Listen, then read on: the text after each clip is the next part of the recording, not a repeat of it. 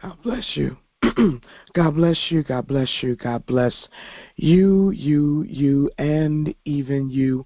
Welcome to the Midweek Power Nugget where 15 minutes of your day can change, will change. If you allow God to speak into your life, it will change your entire life.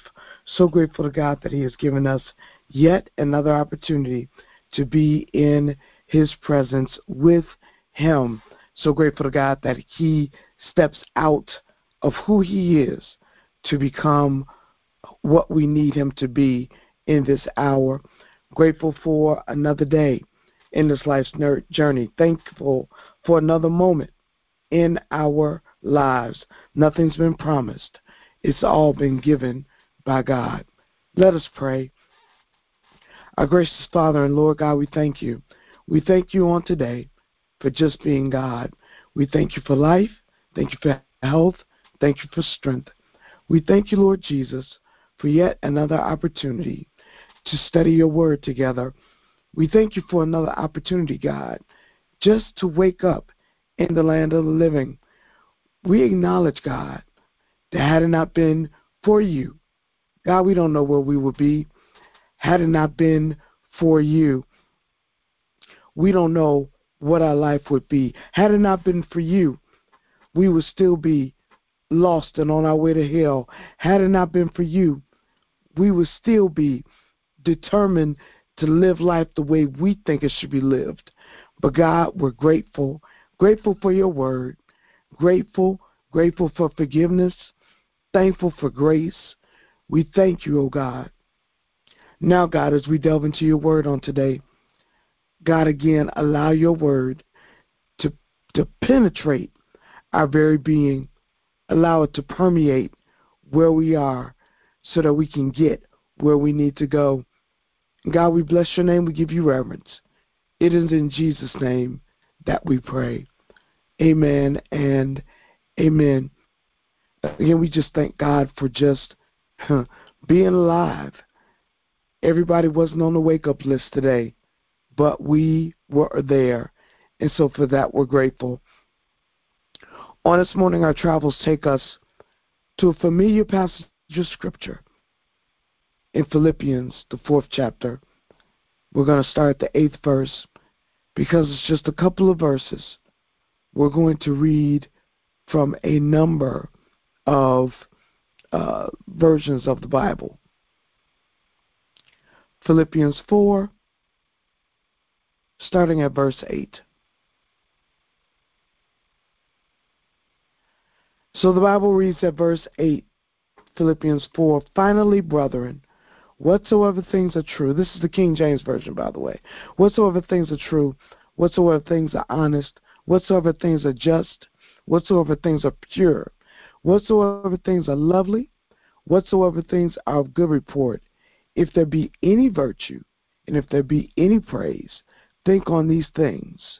Those things which ye have both learned and received and heard and seen in me, do, and the God of peace shall be with you. Let's read that again, this time from the Amplified Bible. Starting at Philippians 4 and 8.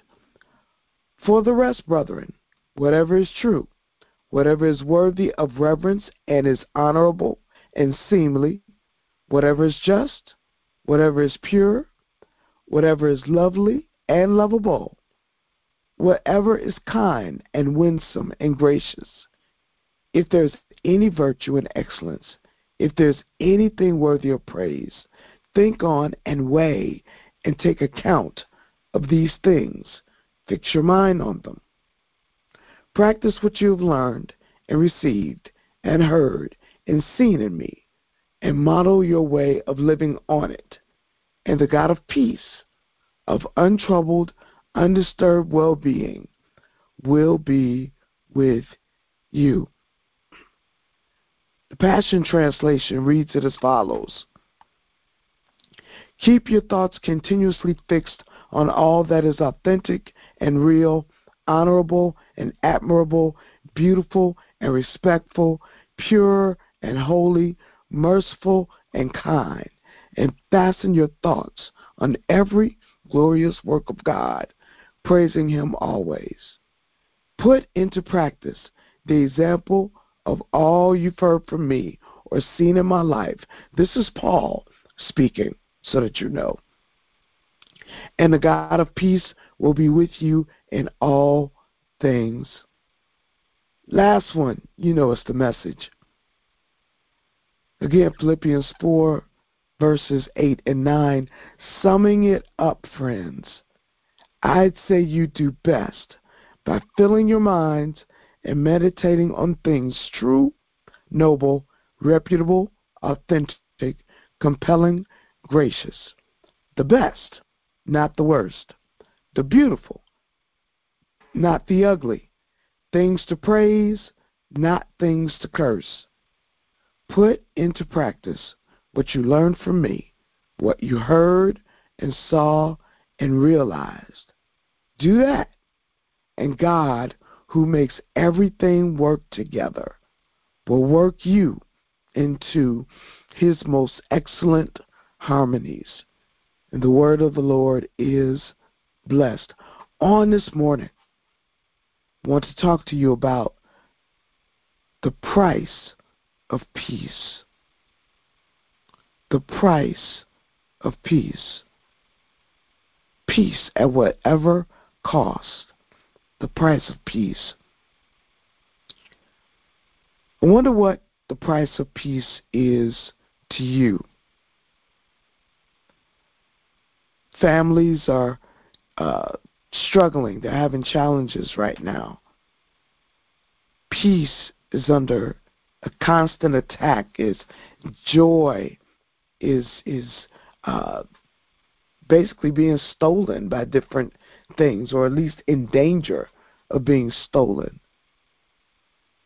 What does the scripture say? The enemy comes to steal, kill, and destroy. He's not doing that to ugly things or to things of no value.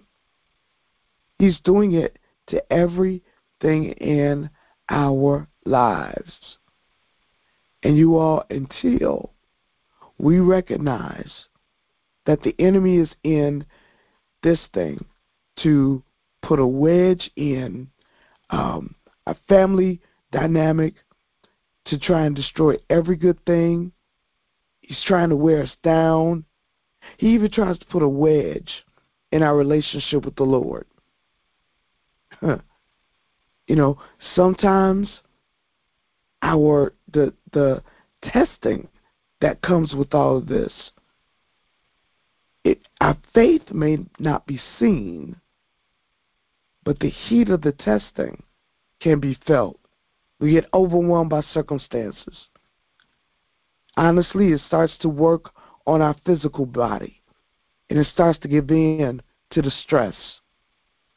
Our minds get overrun with overload of, of thinking. Little doubts become big worries. Fear tries to overtake faith. You all, but we have to understand Jesus is offering us grace. And it's not just for sin, but it's for the, the manifestations that come up from a sinful world. And so we have to recognize, you all, that God will give us peace that does what? Surpasses understanding. But that's only if you're willing to pray, pay the price for peace. What is that price? You keep talking about the price of peace. What is it? First of all, peace will cost you your feelings. Yeah, peace costs us our feelings. See, it's our responsibility to control the direction of our thoughts. There was a study done one time that says the average person has more than 6,000 thoughts a day. Yeah, you could probably have been a part of that study because I'm sure you have a number of thoughts every day. And if you consider the number of thoughts and ideas that a person has in a day compared to the command to uh, capture, uh, uh, uh take captive every thought. Every thought. It, this is the way the Passion trans. Let me just read the way the Passion translation does in Second Corinthians ten and five. It says, "Capture prisoners, prisoners of war, every thought, and insist it bow in obedience to the Anointed One." In other words, take captive every vain imagination, cast it down. How do we do that? It's only one way to do it, one thought at a time. Desmond Tutu used to say it's only one way to eat an elephant, elephant, one bite at a time. It's only one way to do this. And it's one thought at a time. You make the conscious decision to discipline your mind, to discipline your will, to discipline your emotions, to thinking only God thoughts and obeying His Spirit.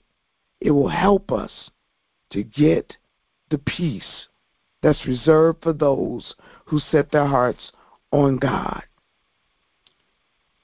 Price, peace will cost us our feelings, and peace is acquired by praise.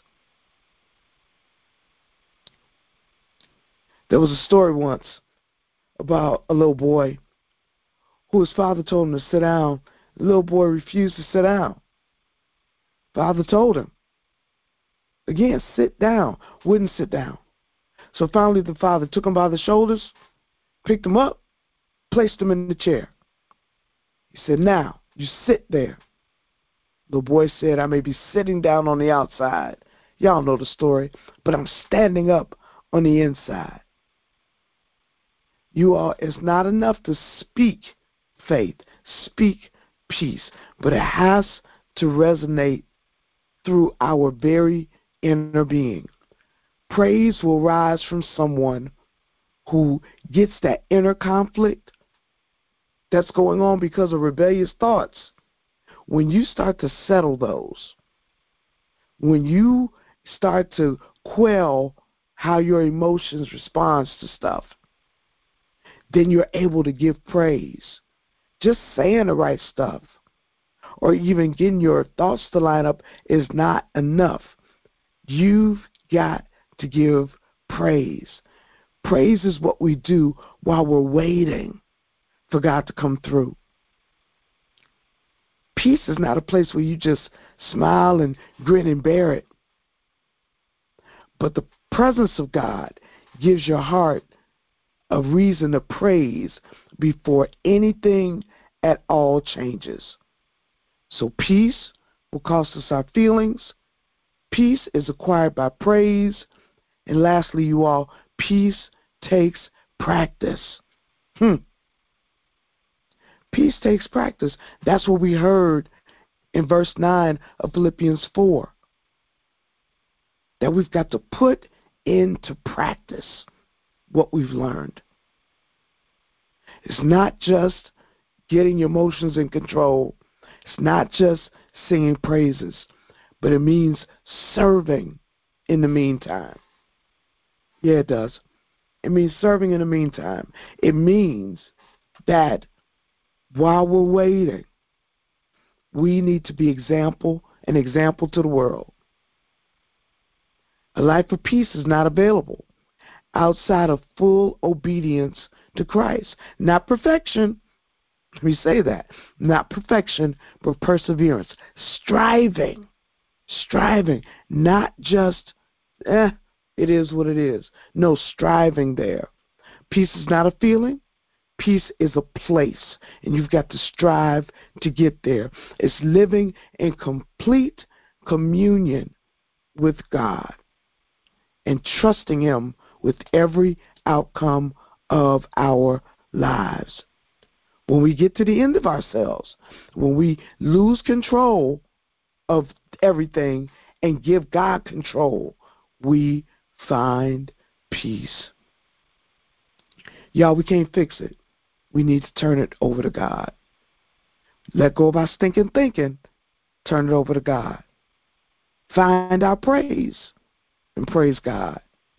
And then we've got to love, encourage, and pray for others. Serve them. Why? Because that is the price of peace. Let's pray. Our Father God, we thank you.